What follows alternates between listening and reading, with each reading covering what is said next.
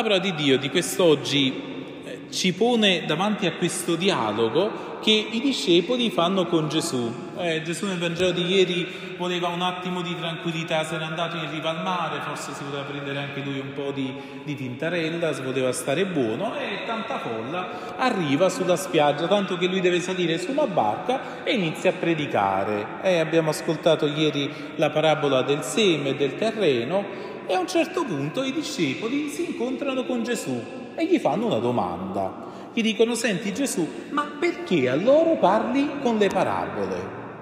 Noi tante volte, soprattutto eh, nella nostra semplicità, immaginiamo che Gesù parli in parabole perché si vuole far comprendere da tutti. Abbiamo eh, l'idea un po' di questo Gesù buono eh, che usa il linguaggio dell'agricoltore, il linguaggio del contadino, il linguaggio eh, del pastore, il linguaggio del pescatore per farsi comprendere. E invece è tutto il contrario. E lo capiamo dalla domanda dei discepoli e dalla risposta di Gesù ascoltiamo che Gesù dice perché a voi è dato di conoscere i misteri del regno dei cieli, ma a loro non è dato. Per questo io parlo con parabole, non per rendere a loro la cosa più facile, ma più difficile. Ma come Gesù? Tu dovresti parlare e tutti dovrebbero capire, così la cosa diventa facile, subito capiamo quello che tu ci vuoi dire, lo facciamo e ti stiamo dietro, perché ci rendi difficile l'ascolto della parola. Quando tu hai qualcosa di prezioso, quando hai una cosa importante da dire, non inizi a buttare i 420, non inizi a dire a tutti, non inizi a fare i cartelloni pubblicitari per le cose più vere, soprattutto per quelle che senti nell'intimo e sono quel seme, sono quella presenza di Dio nella tua vita, ma al contrario, le custodisci nel segreto, gli dai spazio per farle crescere. Cos'è che Gesù sta facendo con questa folla che ascolta la sua parola? L'ultimo versetto del Vangelo di ieri, dopo che Gesù ha raccontato la parabola del seminatore a tutta questa folla che lo sta ascoltando, conclude, chi ha orecchi ascolti. Questa credo che sia la chiave dell'insegnamento di Gesù. Che significa che ha orecchi ascolti? Cioè chi ha il desiderio veramente di ascoltare e di entrare nella sua parola, allora veramente la comprende e l'ascolta. Perché ai discepoli è dato di capire il regno dei cieli, ma quelli che stanno fuori, ma alla folla no. Perché i discepoli hanno scelto di seguirlo. Sta tutta qui la differenza. Ci sono tante parole, tante predicazioni, ormai anche su YouTube e su internet ne troviamo quanto vogliamo noi, che non ci possono smuovere neanche di un millimetro.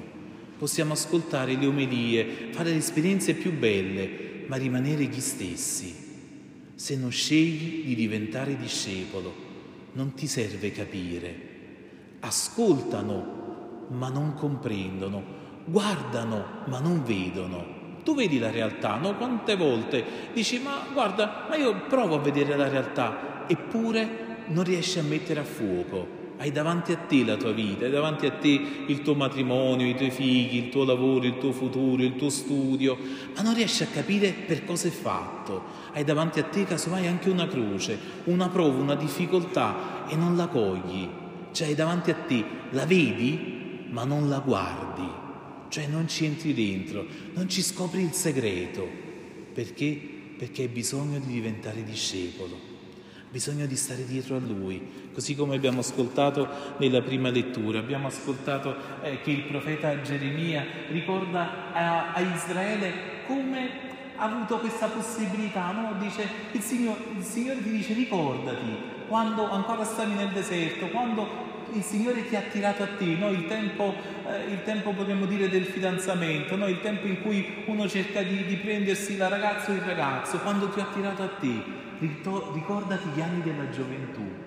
E ora cosa è successo? Quando sei entrato nella terra da te promessa, hai sfruttato il terreno, ti sei dimenticato del Signore, addirittura i sacerdoti stessi non si domandano neanche più loro, ma dov'è il Signore? Cioè, ti sei allontanato da Lui e dice il Signore avete commesso attraverso il profeta due colpe. La prima è che ti sei dimenticato di Lui. hai abbandonato il Signore. Quante volte nella nostra vita, nella nostra giornata, ci dimentichiamo di Lui, di vivere la Sua parola. E la seconda cosa dice, il secondo è che vi siete costruiti delle piscine, dei luoghi, delle cisterne screpolate, cisterne piene di crepe che non trattengono l'acqua. Cos'è questa immagine? Quando tu provi a fare tutto perfetto, provi a organizzarti la tua vita, ma non te la organizzi bene, perché te la organizzi senza di Lui e quindi nascono le crepe, come forse pure in qualche chiesa vediamo in tutti i palazzi, ci stanno le crepe. In questa cisterna ci sono le crepe, ti arriva l'acqua, ma non la trattieni, se ne scappa via. Quante volte ci arrivano tante grazie, ci arriva tanta acqua buona, ci arriva tanto bene da parte di Dio, da parte degli altri, eppure non le riusciamo a trattenere neanche in un palmo di una mano, perché ci sono queste, queste crepe. Allora il Signore ci dia la grazia di poter scegliere, di ascoltare, di guardare secondo le orecchie e lo sguardo e gli occhi di chi fa una scelta, non di quella di ascoltare e di vedere il Signore da lontano, ma di scegliere la prossimità, di scegliere di essere discepoli. Amen.